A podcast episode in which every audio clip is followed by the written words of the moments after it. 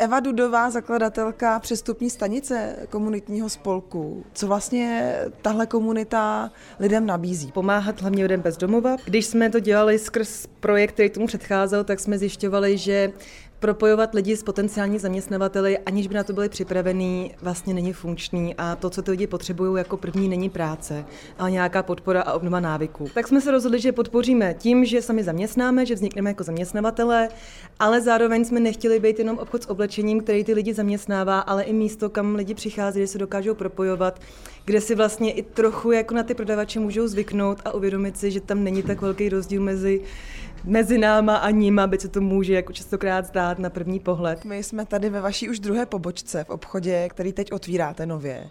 A je tu několik stojanů s oblečením. Dali jsme dohromady takový věšák nebo speciální sektor v oblečení, který teda nazýváme Vodofak, což se doufám dá říct do rádia. A jsou tu nejrůznější bizáry a absurdnosti a podivnosti, co nám lidi přinášeli. To je tenhle stojan. Moje oblíbená je, je tady ta sukně která vypadá jako perfektní rituál tance při úplňku. Um, pro... To je nějaká vikingská sukně možná, ne? Nebo... Máme tady jako unikorní nebo jednorožčí obleček, máme tady takový mm-hmm. tygří obleček, máme tady skoro jako gestapácký kabáty, černý, kožený, lidový milice uniformu.